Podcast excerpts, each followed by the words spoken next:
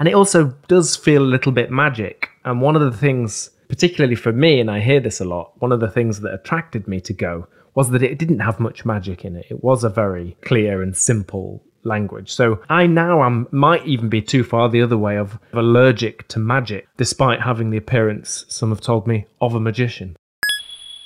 Bandwidth for Changelog is provided by Fastly. Learn more at fastly.com. We move fast and fix things here at Changelog because of Rollbar. Check them out at rollbar.com. And we're hosted on Linode cloud servers. Head to linode.com slash changelog. This episode is brought to you by DigitalOcean. DigitalOcean's developer cloud makes it simple to launch in the cloud and scale up as you grow. They have an intuitive control panel, predictable pricing, team accounts, worldwide availability with a 99.99 uptime SLA, and 24 7, 365 world class support to back that up. DigitalOcean makes it easy to deploy, scale, store, secure, and monitor your cloud environments. Head to do.co slash changelog to get started with a $100 credit. Again, do.co co slash changelog.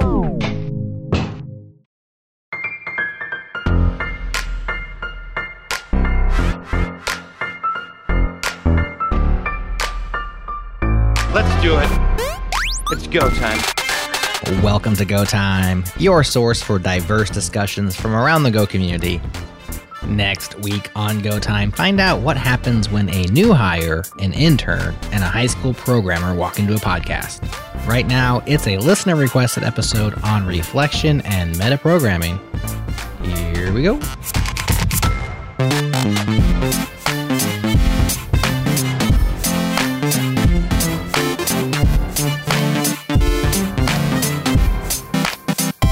Hello and welcome to Go Time. Today we're talking about reflection and what that means in Go. We'll talk about the Reflect package, what you can do with it, and some really interesting use cases for it, some examples around the standard library, even. And then we'll get opinionated about it, no doubt. So, joining me today is Jaana B. Dogan. Hello, Jaana. Hello. Welcome back. How are you doing? Good. How are you? Yeah, not bad, thanks. We're also joined by because you, Jaana, if you don't mind me saying, you don't sound that happy to be here. Uh, so, but don't worry, this will cheer you up. Jon Calhoun's also here. Hello, Jon. Hey, Mat. No, she looks like she's deep in thought about. Something. Nobody else can see the video that we can, but she looks like she's deep in thought about something. Yes. Well, it's probably she's she's reflecting. She's, She's reflecting. Reflecting. I'll reveal what I'm doing. Exactly. Okay, yeah. Okay, so maybe we should just start at the beginning at high level. For anybody not familiar, what is reflection and uh, what does the reflect package give us? At a high level, I it's kind of just a way of almost metaprogramming or like interacting with code at runtime is a way I'd view it. I don't know what the like official definition is, but everything I've ever seen that's using it is while your code is running, you want to examine other pieces of code or look at other things and see, you know, find some information about them or maybe try to modify different aspects of them. Um, so it's these things where rather than doing it as a developer at you know coding time, you're doing it you know later when the program's running. Yeah, so dynamic languages do that all the time, don't they? Like um, Ruby and I think even JavaScript, because in JavaScript you can like you can take a string and add methods to it at runtime, and you can kind of do anything you want. It's a really flexible language. And one of the things about Go is it is a strongly typed language, and so sort of deliberately doesn't do that. But of course, the Reflect package is is an exception to that rule. I'd say that like in in like you said the dynamic languages, it's almost like it's not even thought of as something separate. Like it's just part of the language. It's just something people naturally do. And if you've ever coded in like Ruby or one of those languages, it seems so natural because you see everybody doing it. It's not, you know, it's not something that would stick out in any code base. But when you get into Go, it's not only is it specific, like you have to import this reflect package, but it's also very, very limited in what it can do. And I think that's intentional and it doesn't sort of go with the story of what Go is trying to achieve. Coming from a strongly typed uh, background, I was about to say that like reflection is everything that your type system cannot provide as a first class, you know, capability. But then I was looking at the Wikipedia page, and that's why I was so confused about the definition. And like I was like, you know, in the thoughts, and Mat was thinking that I was being said. It says reflection is the ability of a process to examine, introspect, and modify its own structure and behavior. So just like basically is everything. Um, and then, you know, that kind of actually makes sense if you think about the meaning of what reflection means in, you know, daily language. Um, Yeah, So I think it's yeah. not even bounded to to that like little i mean i I- try to i think over specify in my mental model it's just more of like everything everything about introspecting and modifying the structure and behavior Yeah, I mean, when you do type assertions in Go, in a way, that's a kind of version of this, isn't it? You're saying at runtime, you're saying, here's a type, and we don't know what this is, but I'm going to assert it to a particular type. And if that's successful, I can then kind of branch off and do something. Uh, so in a way, that's kind of reflecting, isn't it, a little bit? But that's that's still happening at compile time, isn't it? Yeah, you can definitely put more checks there from compile time. Um, but like the Yeah. actual checking, I'd assume some of that has to happen at runtime because you Yeah, don't you're right, actually yeah, know. no uh, i mean yeah the, the check-in is assertion is happening in the runtime so you can Yeah. say that like i mean it's an introspection piece and it's actual reflection but the type system is providing a very nice like feature for us to do it in a nice way rather than like depending on a reflection package or something so you can say that like yeah that's a reflection behavior uh, that's a reflection feature but you know represented in the language with more syntactic sugar Right. Yeah. Yeah, and it does it does help as well. It does some checks. You can't do invalid kind of uh, type assertions and things. The compiler will help you at some point. But you're right. Of course, it has to be at runtime. That's kind of the point of it. Yeah, Yeah, it's it's definitely interesting in that sense. So I guess like the type assertion one is one of the ones that I think everybody's probably seen. I'd say that the second most common one people have probably seen is struct tags. And while they might not be using them like directly themselves to read them, I'd say that most people who write Go have at least seen struct tags and wondered like what is this thing? So I, I Yeah. think that might be another one to ju- jump into with Go because that's I definitely think that's the second most popular use case. Yeah. So anybody that's not familiar, uh, and you see this particularly if you're working with JSON data, you can actually put a string after a field name in a struct, and that string can be parsed at runtime, and then of course it can take metadata out of it. And the JSON example you it allows you to specify the field name, so you can have a different field name to the one that you're using in the struct. And you can also optionally choose for it to not include that field at all. And you can also there's like a syntax with a string and then a comma, which is it's a quite a strange part of Go actually. It's quite unusual, isn't it? There's not much else like it. Uh, and you can also tell it to omit the field if it's empty. So if it's its default value, then it won't be included in the JSON object. And that is kind of, I remember when I first saw that, it really felt like almost a temporary thing, but it, it has proven to be very useful and pretty effective for that, in particular, that use case. But Jon, you you wrote something that used struct tags as well, right? That Yeah. form project. What what was that? So I've done a couple different things. Like historically, I've used reflection in a lot of different projects. So I come from a Rails background, and like Rails is essentially a large exercise in using reflection. Like hmm. that's kind of how I view that whole framework. So it was nothing as crazy as that because in Go, I just don't think that makes as much sense. But I wanted to write some code that essentially I wanted to take a struct and I wanted to generate an HTML form out of that. And then I wanted to later be able to parse that form whenever a user submitted it and to, you know, basically take all the values they submitted and put it back into that struct just to make my life a little bit easier so I could reshare that across a couple different handlers and just make that sort of thing simpler. So I created this form package that used struct tags and there's other ways to approach this which I think we should talk about. But it was kind of me just looking at the problem being like is there a way to handle this? And the struct tags were used for things like if you needed to change the name, like if the name in your field had, you know, say you had a name in your, or you had a struct and one of the fields was named email, but you wanted it to display e underscore mail in the actual form, like as the name in the HTML, you could use struct tags to kind of change things like that. And that's where I was using it. But it also was like an interesting exercise in the sense that it showed how confusing Reflect can be in Go to write, like to, to use. So I think that's something that a lot of people struggle with when they get there. And I don't, part of me feels like that's intentional, like something that they did, not, not like they wanted it to be worse, but they didn't like want it to be so easy that people just jumped in there and used it for everything and when they shouldn't be. Yeah. Yeah, because there's so much benefit to the type safety. That's it makes sense, doesn't it? Yeah. And I also even found like when I was doing this, I probably used struct tags more than I should have in that. Um, some examples of that were like if you had helper text or default values or anything like that for input fields, I actually had so you could just put struct tags in there that provided those values. And as a result, it you could have a pretty crazy long struct tag that was thrown on on something and it looked kind of wonky because you're like you know, this isn't really code. It's like this metadata, but it's providing a lot more than what it seemed like at first glance. Mat, you said something very interesting that, like, when you first saw it, it looked almost temporary. That was like exactly how I felt because, you know, I have this like concerns as well. Like, hey, uh, this is sort of like, you know, Go is a very strongly typed, simple language, but, you know, sometimes I feel like I'm over abusing struct tags. Uh, and I was expecting something like an annotation, right? Like uh, in other languages, we have annotations, and you can have like typed annotations, and you know, annotations can handle more complex situations without sacrificing too much from the type safety.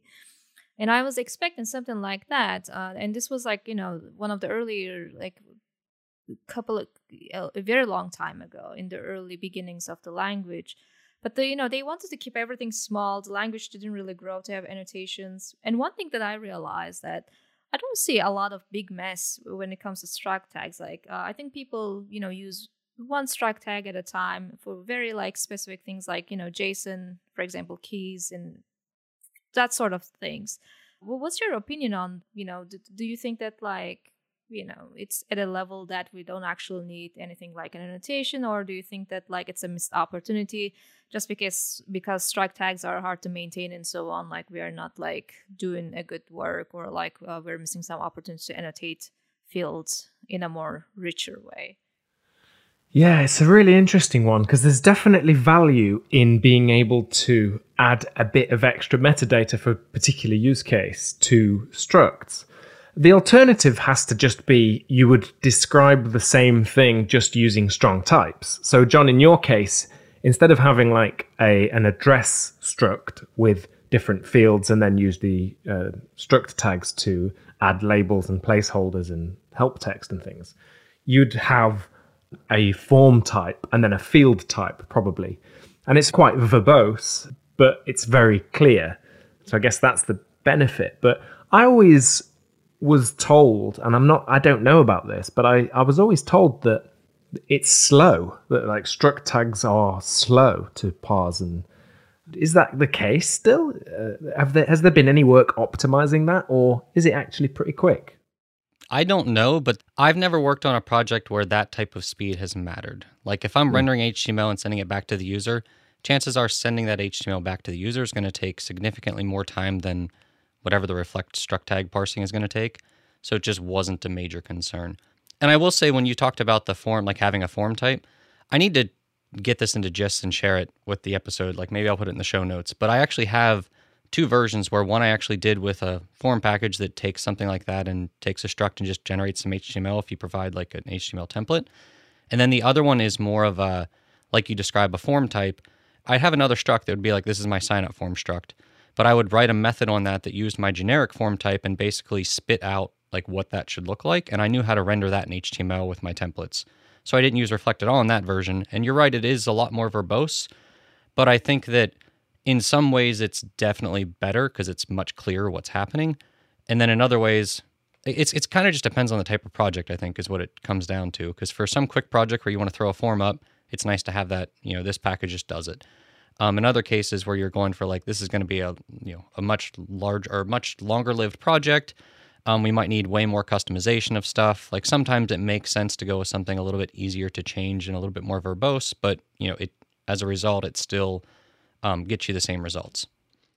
Yeah, I know that the old data store in App Engine used to use them. Usually it was around field names, but you could also specify like that you didn't want an index to be built on a particular field that you were then going to put in the data store. So, I mean, it's extremely powerful to just be able to annotate your structs in that way. And it makes sense because you really are talking about properties of that field in a very real way. So, yeah. And, you know, typed annotations, which is, I remember that from C sharp. I think Java has it too. And so the idea there is that you have actual types in your code and you can use those to annotate fields. And then I suppose you can check to see the, for the existence of those, and you can probably interrogate them and, and programmatically process them. That's a kind of cool meta programming approach, and you still probably get a lot of type safety with that too.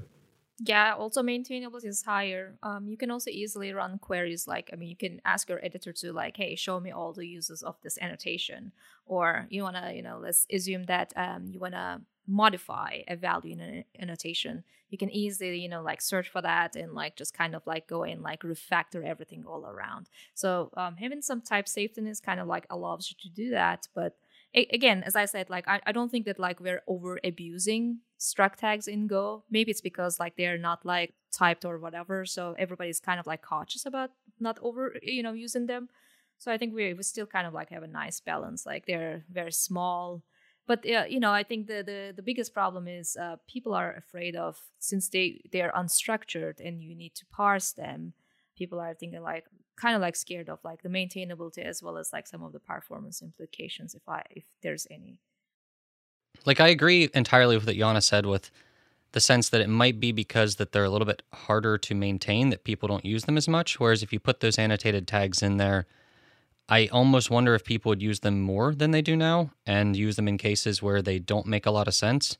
Because I've even seen that with struct tags where, like, I think there's a class of problems that make sense for struct tags, like encoding with JSON or really encoding with almost anything that's similar to that. Encoding is a great example where your struct might not match exactly how it needs to encode, so you need to like have some way of defining how it should encode and decode. And ORMs are kind of the same. They kind of fall into that same class where if you're building an ORM where you just want to quickly say, put this into the SQL database and you know here's what the names of the fields are in the SQL database, like that makes sense. But then there's other libraries out there like validation libraries where you throw things like this field is required.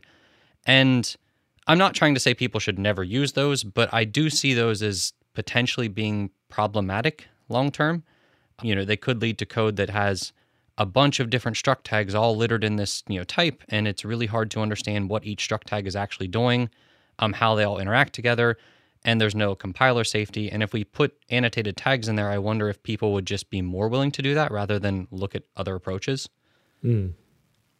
Yeah, I've seen linters that check the JSON tags. So if you miss a quote or if it's malformed in some way, um, then some I had it once. Uh, uh, some linter will say, "Oh, this this is malformed."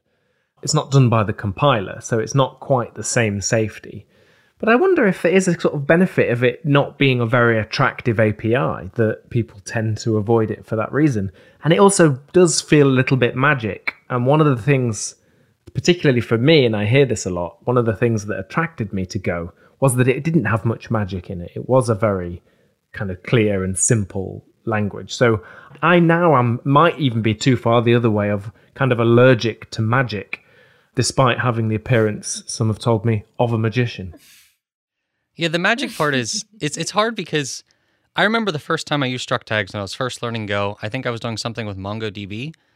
and you use I think it's Bson to you know to define yes. sort of the, the struct tags. Mm-hmm. And I remember when I was doing that, I'm setting up these struct tags, and in my head, I'm sitting there thinking, do I need to import something for this to work? Like, why is my code mm. okay with this being here without oh, yeah. me importing that? Mm-hmm. And it really confused me for a while because I'm just like, I don't understand how this is compiling. And it wasn't until later when I dove into stuff and sort of understood it, but at the time it really did feel like magic. And that was slightly frustrating when I was first, you know, learning about it because I'm like, I don't know what's going on. Mm. I mean, it's literally a string, isn't it? Yeah, but you still like you're like surely the compiler is doing something with this. Like it leads to things being written somewhere. So you're like, how does that work? Mm. And it, it was just confusing for a while. And then later when you realize, oh, they're just parsing this string and, you know, the, the BSON package later when it's being used is doing it, then yeah, that makes more sense. But at the time, I was just very confused as to what was going on. Yeah, the Reflect API to interrogate those struct tags actually is quite good. It's quite a simple API because some of the Reflect package is it's so meta, isn't it? And some of it makes sense. Like you get the you can get the value of something, and the value is a struct, it's a strong type in the Reflect package, and that describes the value. And then, but values, of course, because they can be lots of different types of things, you end up with loads of methods that most of the time are illegal to call.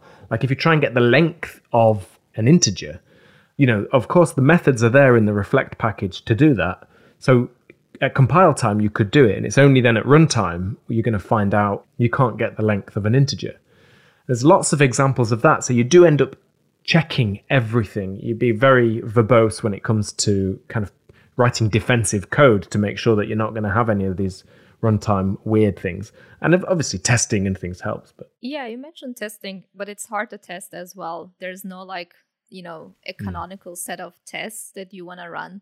I worked on um, some of the like, you know, database packages and there was all this like since Go doesn't have generics, which is something that maybe we can discuss in the context of this talk we rely a lot of on like interfaces and like type inversion and you know if you have like a slice of interfaces you know it could be either a value or a pointer or a pointer of pointer then you have to like do all that like magic by using the reflect package and reflect package is already a very verbose thing so wrapping and unwrapping like all of those types is very hard and there I, I couldn't figure out an easy way to test because there was like no set of like canonical things like hey uh, if the standard library was providing maybe some sort of like, hey, please consider testing these or like providing a list of things to, to test, that would be so much easier.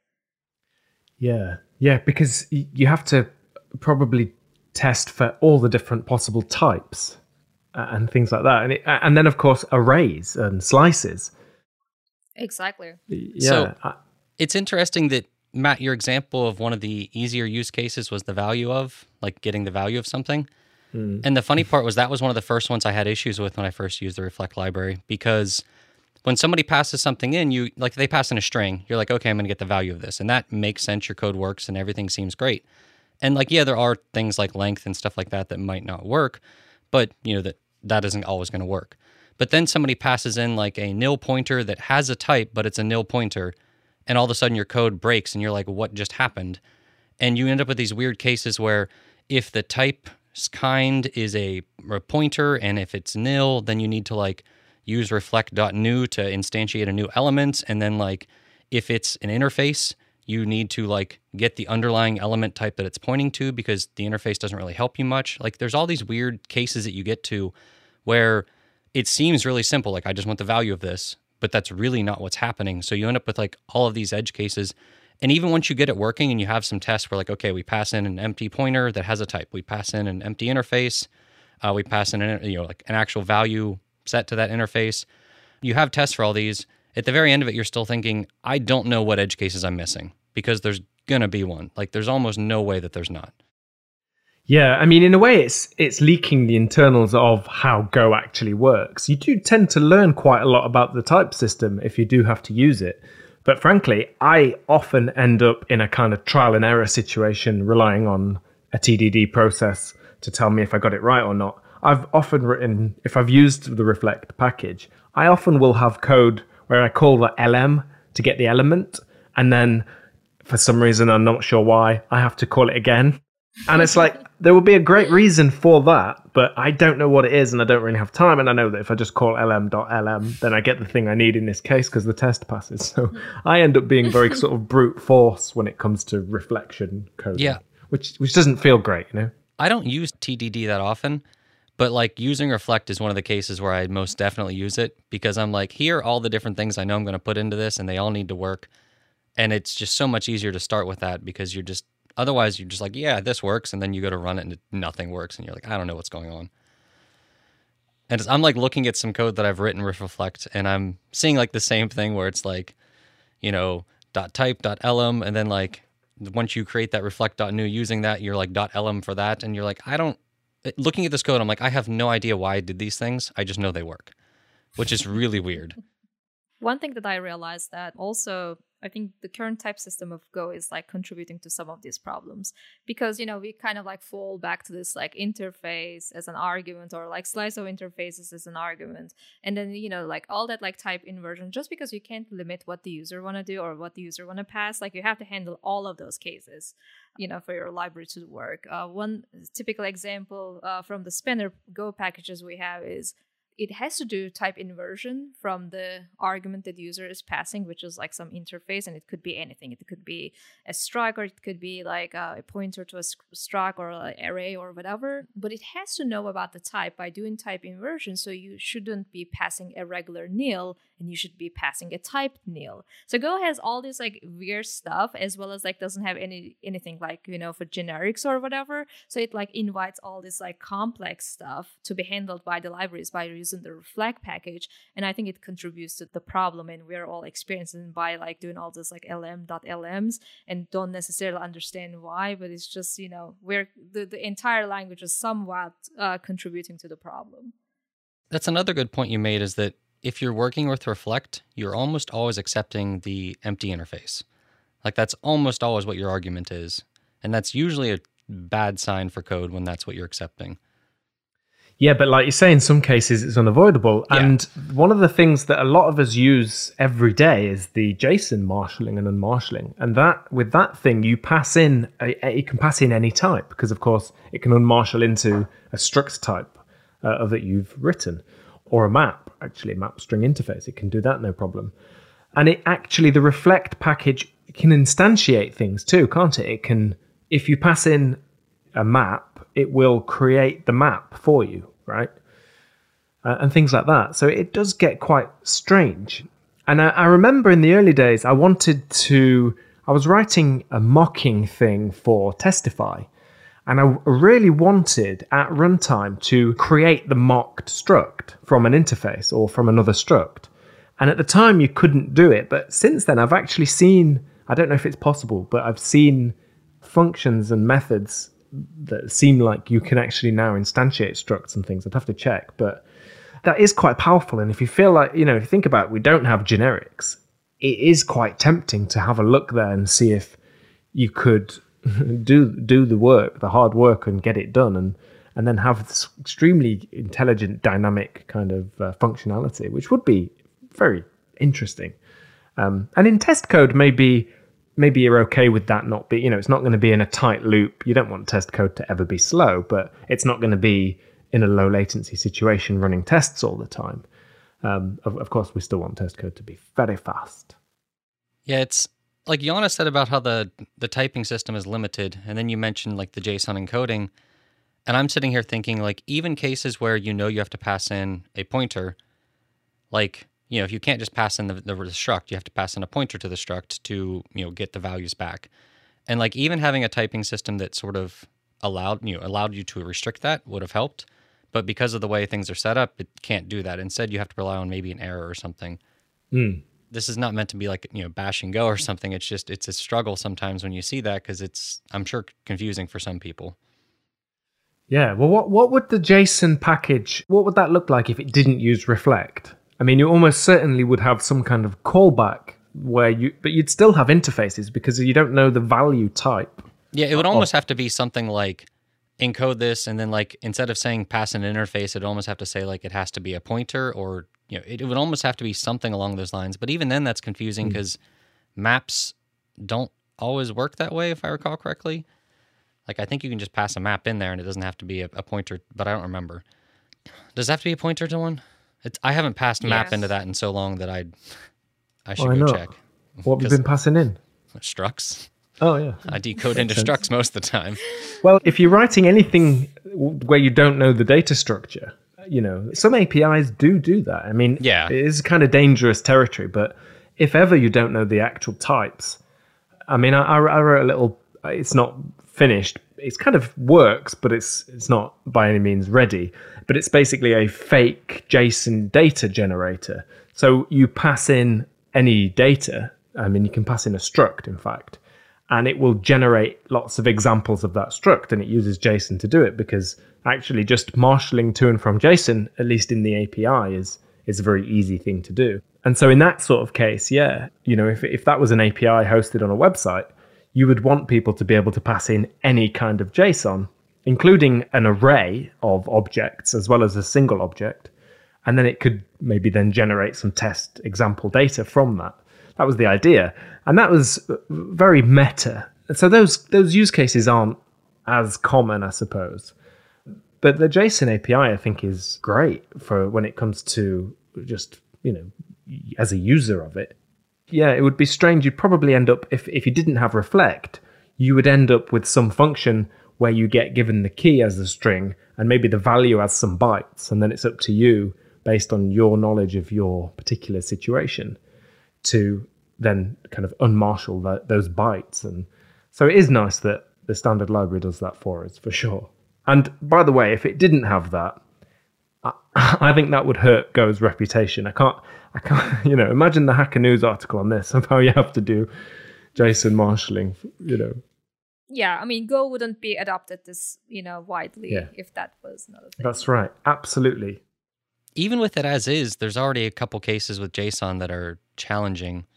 Like uh like you said, you have structs, but like I think Stripe's an example of this, where like payment sources can be a card or like a bank account. So like you have this array of things that can be different, and you kind of need to like write your own type to you know unmarshal it correctly. So you end up having to write some custom stuff for that.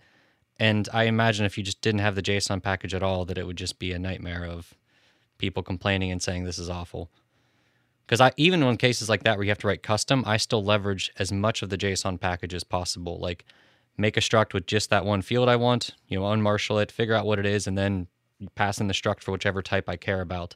And that just saves me the work of doing any of the actual overhead of how do I unmarshal this.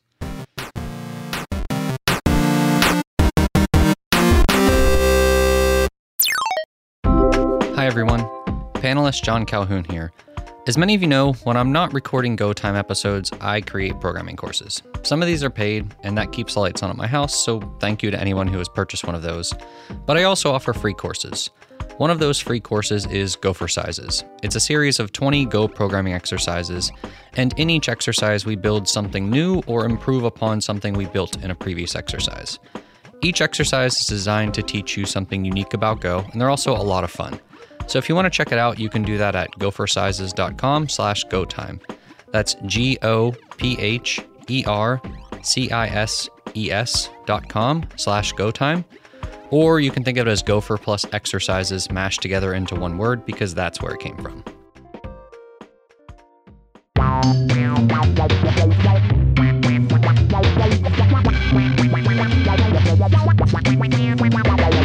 So earlier, Mat, you were talking about struct tags, and one of the things Jaana and I had uh, sort of talked about a little bit before the show started was, in some ways, I kind of feel like struct tags would benefit being its own separate library, like would benefit from that, because then you can kind of separate this.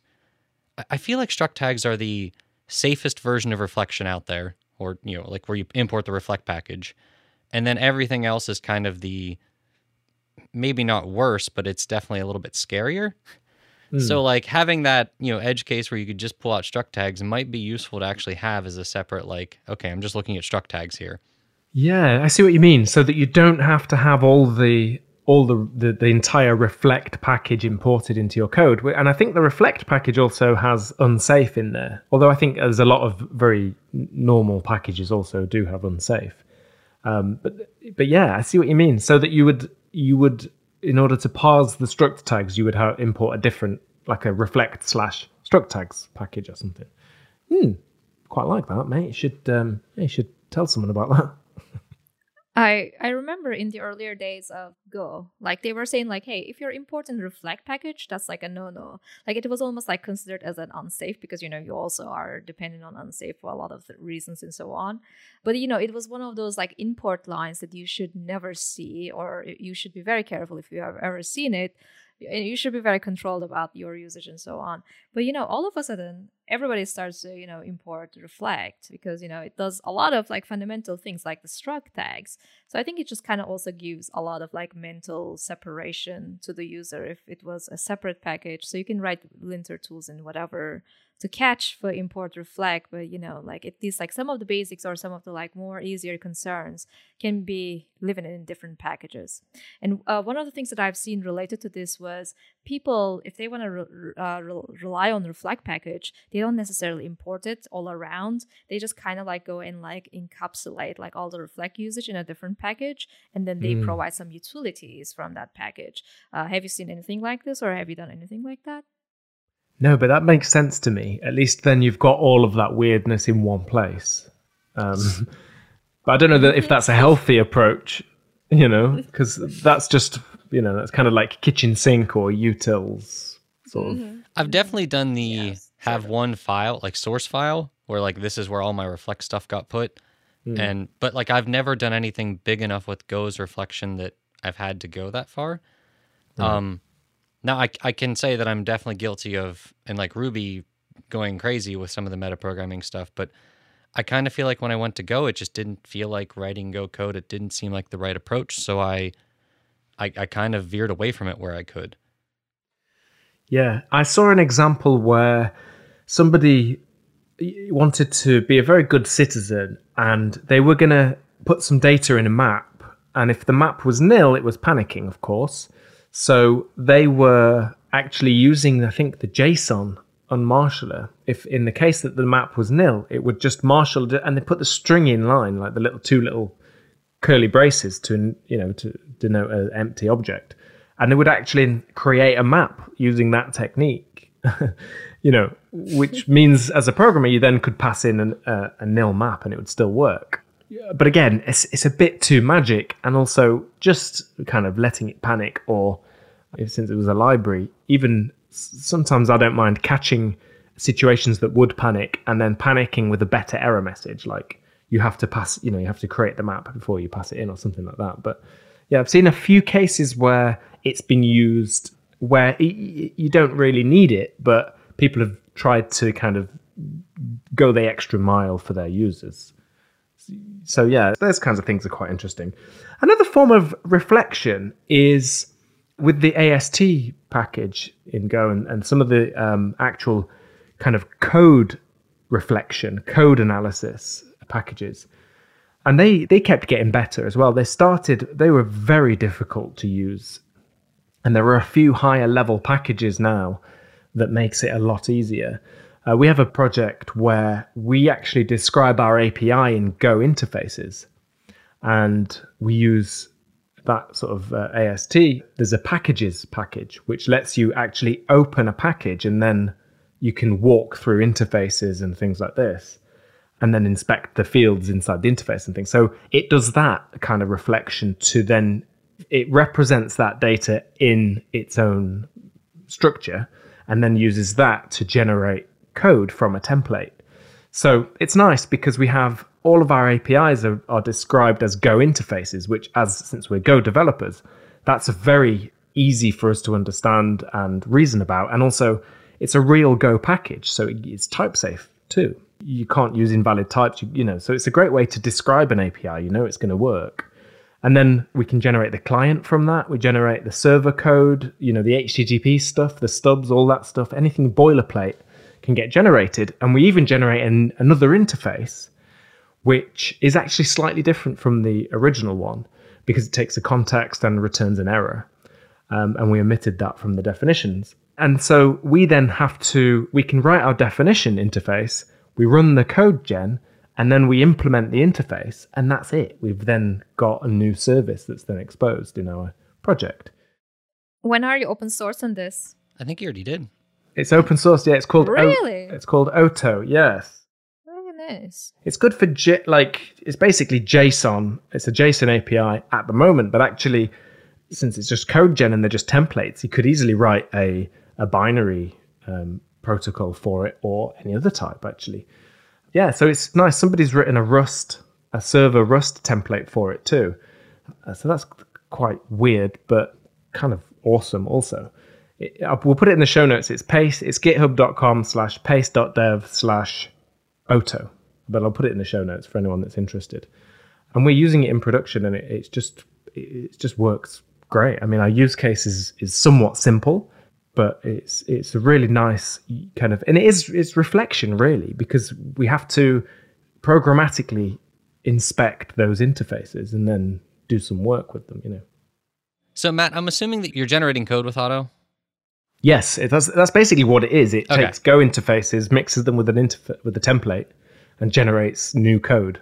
I was going to say, I do think we talk about how reflection is bad, or you know, you should try to avoid it because it's confusing, it's hard to, to reason about, and it's just hard to maintain. But I think hmm. sometimes that's hard because we don't tell people alternative approaches. And I, I do think code generation is one of the big ones out there that can be very useful. Like you said, you're kind of doing that like reflection thing where you, you're actually analyzing the code and then you generate code from it and you end up with something that's much, much easier to manage about. And I've even seen some ORMs that go with that approach where I think SQLBoiler was one of them, uh, where basically they would they would scan your database, your your SQL database, and then they would generate Go structs from that. Right. So like rather than using reflection, they're like, okay, we're just going to spit out things that match your database perfectly, and you can just use these.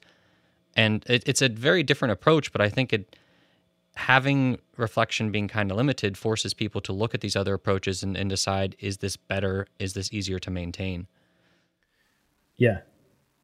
I mean, the, the, there's also the Go generate feature, the, the command, and the you can put a comment in, special comment, which again is a little bit magic, but it's like two slashes Go colon generate, and then a command, and then if you type Go generate in your project, it will run those commands, and they're they're, they're useful for exactly that kind of thing, where you're then gonna you're gonna do a sort of pre-build step where you generate the code and that is a nice approach because you get the type safety you get the compiler helping you not not maybe initially but once it's generated that code then uh, is part of your project usually and it's going to be built and if it's Yeah. wrong you'll you'll find out soon enough That's exactly what I was about to tell. Um, I think the difference between you know the AST package or and the, the the reflect package is like the AST package is a static thing, right? Like it's not doing things in the runtime.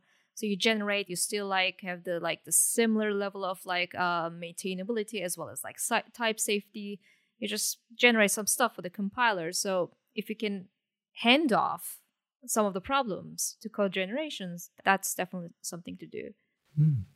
yeah that's a great point we talked about generics earlier and i've i would actually love to see an implementation of generics that essentially just runs a go generate at the start. Like you write your code as if generics are there like using a proposal and then it essentially just compiles it using you know some step beforehand into go code and generates whatever it needs to generate and then goes from there. Because i think it would be possible. It would just take some tricky work. I wrote exactly that project with a friend of mine, um, and it's called Jenny, and it's used. People use it. It uses a special type, which is just an interface type in a different package, and then it. I think it's the AST stuff again. It goes and finds those instances, and looks for where you've actually you list it in the command. You run a command and you list the types you want to support, and then it is just a kind of copy and paste and it Yeah. replaces that type wherever it's mentioned. It's not perfect because like you can't do type assertions on it. It stops making sense because well, it just gets quite weird. But for simple cases, it works. I think that's what you're talking about. I, I've used something like that. I guess what I'm thinking is, al- it would almost be nice to take that idea and expand it farther to be like, like the current generics proposal to make it so you can write code exactly like that. And as hmm. far because like one of the issues with generics is the fact that it ends up making some of the different steps with co- compilation and everything else more complicated. So rather than baking that into the compiler, if you could just have a pre-compile step where you know like it seems kind of like it's already built into the language, but it really isn't. It's like translating it at that point. right. Um, now, I, it it might end up being so annoying to do that that it doesn't make sense. to me, you know, generics has always been like, hey, there is this template and you generate things and the compiler is handling all of that stuff because, you know, the generated code is too complicated to take a look. And, you know, that's why the language needs to provide some syntactic sugar to be able to, you know, like engage with those types and so on. So I, I wonder, like, I think if we expose what is generated, that would be super scary to the user. uh, you will have all these like you know dash dash types and like all these like you know different cases and whatever so i think that like it's not going to look really good for a large number of cases and that might kind of like discourage people to take a look at generics to begin with that's why i'm like waiting for the you know the actual generics proposal and implementation because you know i want to ha- see that syntactic sugar how it's going to look even though the hard work is not visible to me at least like you know i just actually i'm not really interested in the you know the, what is generated under hood because i know Hmm. that it's going to be complicated for a lot of times and i think one of the reasons that like uh, generated these generators or um stuff uh, the generic you know the the temporary generic proposals didn't really catch up it's because um, you know you need to have like some sort of like an officially blessed generics solution right? Like as a library i can't really like randomly pick one tool versus the other. Hmm. there's not a lot of like ex- experimentation actually. Like you can't really expose what's underneath. I just want something that works for everyone um, so we can agree on it. All the library systems space kind of like switches to it I don't really care what's like, you know, generated under hood and they can always optimize it, whatever. Like there's like so much like work have been done in in this field. So we're not like trying to do this for the first time. So I I, I assume that like we should find a solution to generics. It should be in the, you know, the official language. And I don't think that like we need that much of experimentation, but it will be hard for people because you know it's going to definitely complicate the language. Yeah, but you know, a lot of JavaScript libraries do. They have like this approach where they have a shim essentially, or they do like I think the TypeScript originally was, or Dart actually. Google's Dart was originally just transpiling to JavaScript, and it did look ugly. But Jaana, you just have to not look at it, mate. Just call the file. Don't look at this. dot go. Something. I think you just have to train people that like it's almost like you build a compiler on top of a compiler and like that's the one that gives you errors and you you interact with and then like the compiled you know whatever it compiles into then eventually compiles into you kind of have to hide that away somewhere in like a, a bundle folder or something. Yeah, but you you know, all think about the IDEs and everything. Everything breaks when suddenly you've got syntax that's not valid. None of the tools would work. It'd be much harder now, but with the changes they're doing to um how the different IDEs use the language server, Mm. hopefully that sort of thing experimentation. please. Yeah, so like Yeah. basically the fact that they're all using kind of like a common what I forget what it's called, but basically like the language server like there's a common spec for all the different languages to implement. So hopefully mm. that type of work will lead to more potential experimentation on top of existing languages. So that could be interesting to see.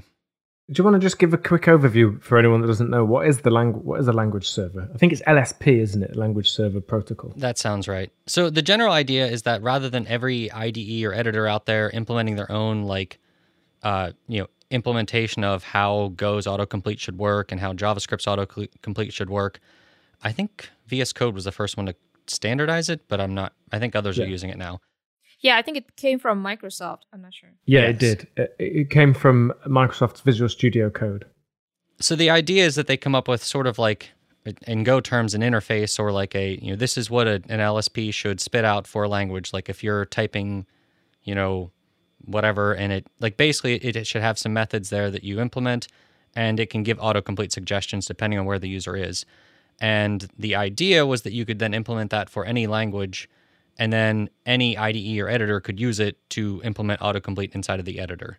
Yeah, which is amazing. And honestly, I can't actually believe that works because of how different all the languages are. How on earth have we found a protocol where you can just describe any of it?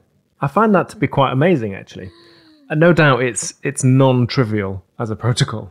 it's probably one of those there's there's probably like 1% of edge cases where it's not that great with but for most developers that just doesn't matter enough to outweigh the benefits of having the lsp Yeah.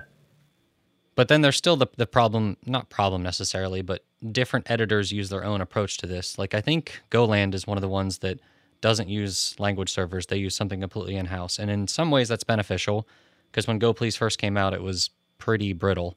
Mm-hmm. But you know, th- and theirs I think was better at the time with Go modules, but but now I don't know if that's necessarily true.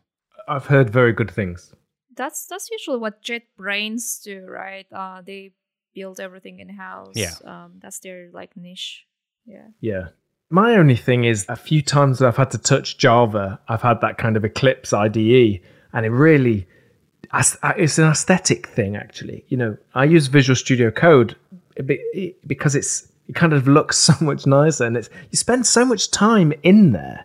I feel like it does matter. I feel like it you want it to be a beautiful experience. But I've heard some amazing things about how that Goland editor, the the features it has, the things it can do. I haven't yet played with it, but um, yeah, I, I would be interested if anyone would like to tweet at me and tell me about their experience. I'll probably read it. Probably.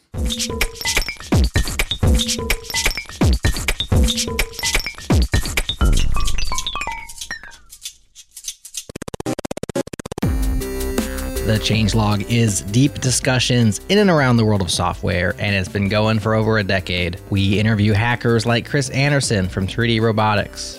At the time, drones were like predators and global hawks and military industrial, and they were classified and super, you know, $10 billion things. And we had just built a drone with Lego pieces around the dining room table programmed by a nine year old. And it's like, okay, that should not be possible. Mm. You know, it, it's not, it, when, when a nine year old can do something that is classified, that literally export controlled as munition with Lego, with toy pieces, it was something important in this world has changed. Leaders like Devon Zuegel from GitHub. In the like 10 to 15 year range or 20 year range what i would really like is for if you have like three 12 year olds hanging out and one of them's like i want to be a firefighter. Another one's like i want to be a lawyer. I want one of them to say that i want to be an open source developer. And innovators like Amal Hussein. I've yet to kind of see applications at scale that don't use multiple languages, that don't have just arcane stories behind why this weirdo thing exists, you know? Like, all right, when you open this file, you're gonna have to turn around three Yeah. times and tap your nose once. like There it's just, dragons. it's the, just the most hilarious stories, you know. But applications are living, breathing. They have craft. That's normal. So I want to normalize weirdness because that's just how applications evolve over time. Welcome to the Changelog. Please listen to an episode from our catalog that interests you and subscribe today. We'd love to have you with us.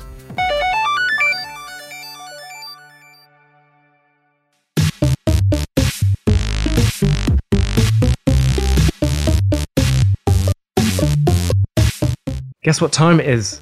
Guess. I think we know it's probably unpopular opinion time. it's unpopular opinion time.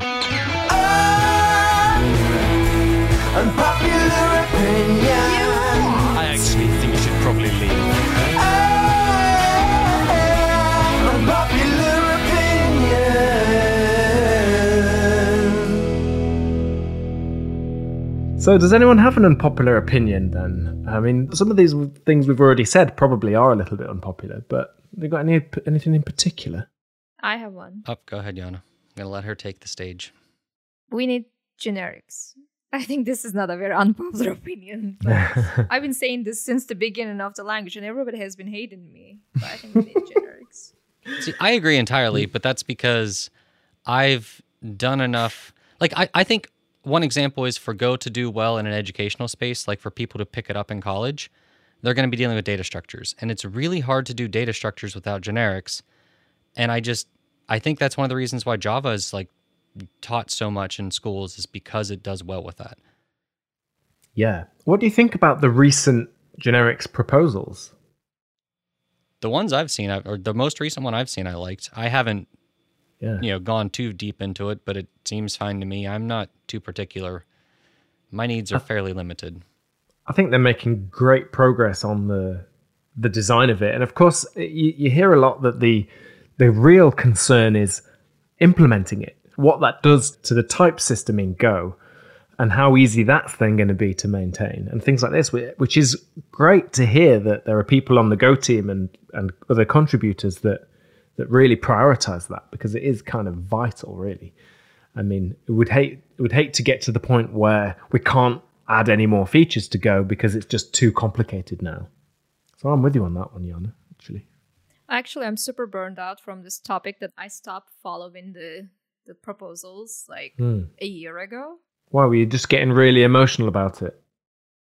It's it's not being emotional, but you know there are like at least you know 50 concerns I had about every proposal. Oh, only 50 and there are no easy answers. Yeah, I mean, it's like high level ones. You're making other people it's- it's like- emotional. exactly and um i think i'm not i was not like really contributing to the discussion and uh lots of like the points that you know that was in my mind and i was like feeling anxious about is like you can't truly anticipate what the reality will be like because it really depends on the people who are going to take the generics and like use it and you know we'll see it over time like how it's actually going to impact the entire library space. So i was like feeling like hey i'm not really you know contributing to this discussion and um I, I i'm excited that it's happening and i you know the people i am almost certain that they care a lot. Mm. like they care more than me. So you know what's the point of trying to contribute to that Like one of the things this reminds me of is the type alias and how much pushback that got and like how it was going to ruin the language. And ever since it's come out, I don't feel like I've seen it any like occasionally you'll see it. And I've done some weird things with it just kind of messing around to see what was possible. But I don't Right. feel like I've run into libraries that have abused it or anything, which is kind of it's funny because you just saw all that pushback and then I get their concerns. I'm not trying to say people shouldn't express their concerns. I'm but it's just funny how like that didn't actually come to fruition at all. Yeah, but it is in there. I was just about to give that as a, as an example because like that was like the moment that I actually started to burn out, like started to feel burnout uh, from Mm. the project, and I wanted to go and like do something else, and everything like kind of was becoming this like infinite loop of discussions about what, what the possibilities and so on. So with generics, I didn't want to you know contribute to that uh, because there's already too many voices, and like you know there's it, it's it's hard, it's hard job to figure out because you know you can't predict the future also Mm. i also trust go developers because uh, a lot of people care a lot of, about like simplicity so they never take a feature and abuse it like i think go users are pretty informed about the core subset of the language they want to use and the language is not huge but i also trust the larger ecosystem so i'm not that concerned anymore Yeah, I mean, you can always not use it. And to be honest, I didn't quite realize. I realized very late that type aliases got into the language. I remember the proposal and the big debate, but uh, another one was the try proposal, that one with the errors. Kind of, for me, I was allergic to that because, you know, it felt too magic. And yeah, I feel like uh, it, that didn't fit in with kind of the philosophy of Go. We have to watch out i think that we aren't just we don't just like the go as it is and we're not and we're too rigid not to allow any uh, evolution. But i do think you're right jaana we kind of are aware aren't we of simplicity and and things not being too magic and things that we are as a community quite aware of that and yeah i suppose the, you can always just not use it if you don't if you don't like it I think this is probably why Reflect is such a weird topic because people come from other languages where it's completely normal to use it. Like, I, I hmm. think I said it before we started recording, but I don't think Ruby would be popular if Reflect wasn't such a, and metaprogramming wasn't such a big thing in that language. Like, Rails and all the crazy things you can do with it are all a byproduct of being able to do metaprogramming. And in many ways, it makes that language more productive. But none of that would make any sense in Go whatsoever. So like when people come from a language like that to Go and they're like, well, why does this reflect library so hard to use and why does everybody tell me not to use it? It's a hard mental shift. And I think it's because, you know, it's a different sort of approach to solving problems and a different set of priorities. Yeah, I think that's right. I've sometimes just instead of maintaining some uh, like there's a bit of code that's got reflection in it, instead of maintaining it, I'll rewrite it because uh, th- in a way that you know that process of doing it is how I figure out what's going on. It, that's the thing. For for me, it is actually hard to maintain. Where I sort of give up and instead will just prefer to rewrite it, which I, I tend to do that if I can anyway, frankly, because I always find rewriting is is a way to get a better version of what you have. You know, you learn so much doing it that the second time you write it, it is always a lot better. But yeah, I, yeah, I don't know. It's an interest. It is an interesting one. Well, I, I think that's all the time we have today. Uh, next week, we've got a very interesting show. We're going to invite on somebody who just got their first job doing Go, and we're also going to invite on somebody who's learning Go and programming in Go who's still at high school. So, looking at the very beginnings of uh, people getting into this crazy world that we call just programming and that. So, Jon, thank you very much. Jaana, always a pleasure. We'll see you next time. Thanks to listener Rod for requesting this episode. Did you know we take requests? Head to changelog.com slash request, pick go time in the drop down, and let us know what you would like to hear about on the podcast. We also have a master feed. It's everything we produce in one easy feed, plus some exclusive backstage content that only hits the master feed. Subscribe at changelog.com slash master or search for Changelog Master Feed in your favorite podcast app. You'll find us. Thanks to Mat Ryer, Jon Calhoun, and Jaana Dogan for an awesome conversation. To Breakmaster Cylinder for producing all of our music. To our sponsors for supporting our work. Fastly, Linode, and Rollbar are longtime partners at GoTime. And thanks to you for listening and sharing GoTime with other curious devs like yourself. That's all for now. We'll talk to you again next week.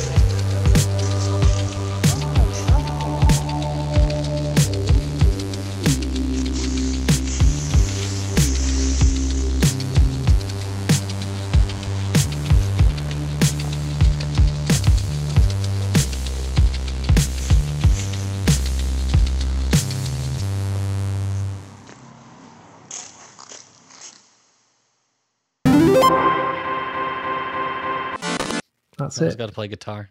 I got to do air guitar, yeah. You got like one knows guitars in the background, but you're like, nope. Yeah. Yeah, I'm not gonna play. I'm not gonna play them though Am I on my other thing. You know what I mean? Jaana, you agreed once that, that I do look like a magician. Do you remember? Yeah, you look like a magician. Yeah. You know how hard it is. You take it for granted, but I had to like come out to my parents. I'm like, Mum, Dad, sit down, pick a card. But you know, it's like it's it's like this like facial hair, like Yeah. this style. It's very magician. It does look like a magician. It's ridiculous. I should t- Yeah. change it, but oh, I can just imagine Yeah. it. You come out to your parents as a magician. They're like, we got to get him a computer or something. Get him into programming. yeah, get him a, get him to be a Go programmer because the, there's no magic there. I don't know why your family would be against magic, but maybe there's some backstory. Maybe your parents are like, he's got to move out. That doesn't pay very well. I actually Yeah. have no idea how much ma- magic pays, but I assume it'd be hard to get into.